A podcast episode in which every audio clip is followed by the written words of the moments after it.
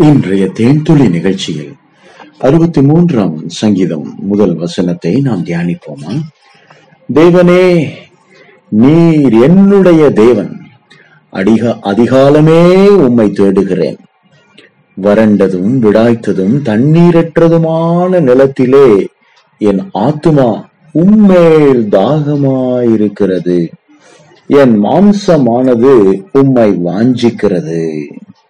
பிரியமானவர்களே தாவிது வறண்டு போன விடாய்த்து போன தண்ணீர் இல்லாத நிலத்தில் இருப்பது போல அவருடைய வாழ்க்கை இப்போது இருக்கிறது.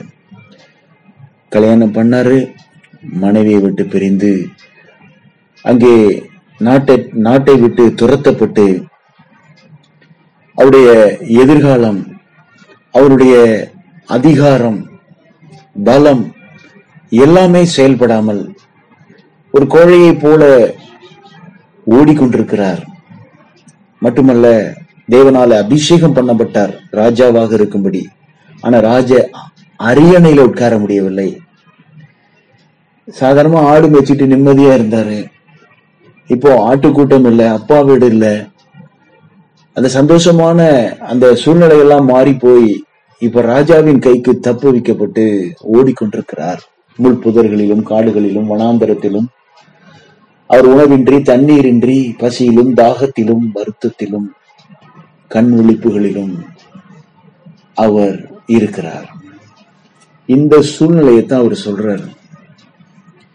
வறண்டு போயிருக்கிறேன் விடாய்த்து போயிருக்கிறேன் தண்ணீர் இல்லாத நிலத்திலே இருக்கிறது போல என் ஆத்துமா உண்மையில் தாகமாயிருக்கிறது.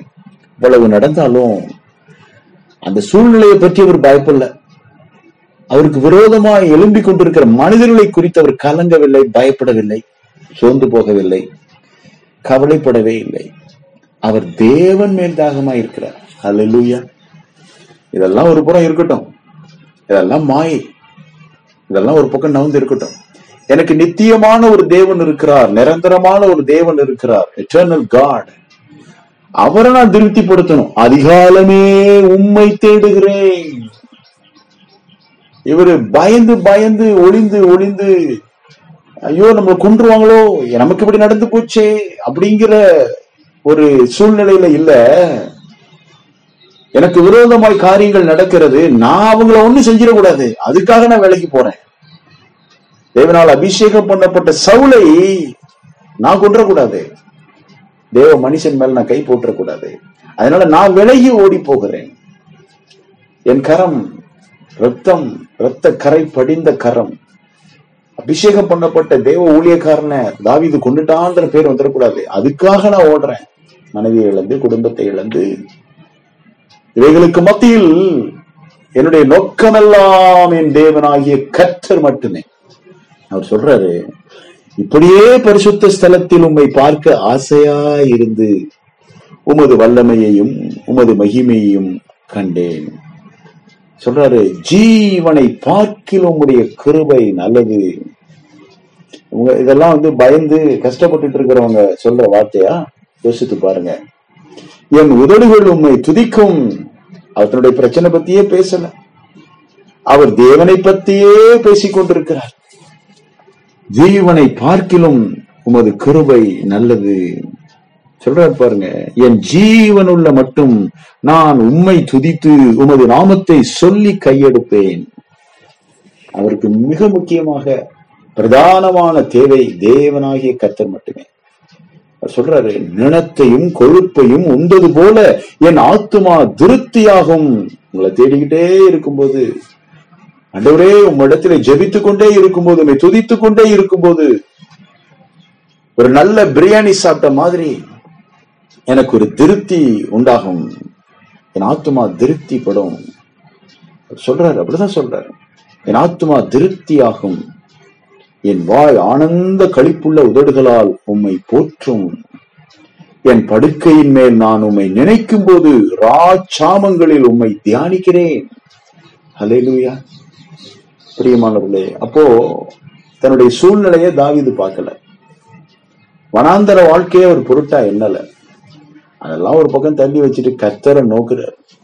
தேவனுடைய அன்பை ருசிக்கிறார். அவருடைய கிருவையை நினைக்கிறார். அவருடைய தயவையும் இறக்கையும் இறக்கத்தையும் நினைத்து நினைத்து அவரை துதிக்கிறார். ஏன்னா அதுதான் நிரந்தரமானது நித்தியமானது.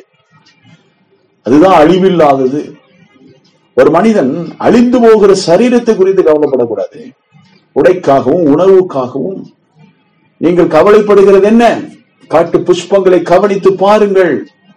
அது மாதிரி யாராவது உலகத்துல உடுத்திருக்காங்களா ஈவன் சாலமோன் முதற்கொண்டு அந்த மாதிரி உடுத்தினது உண்டா? தேவாலயத்திலும் பெரியவர் உங்களோடு இருக்கிறார்.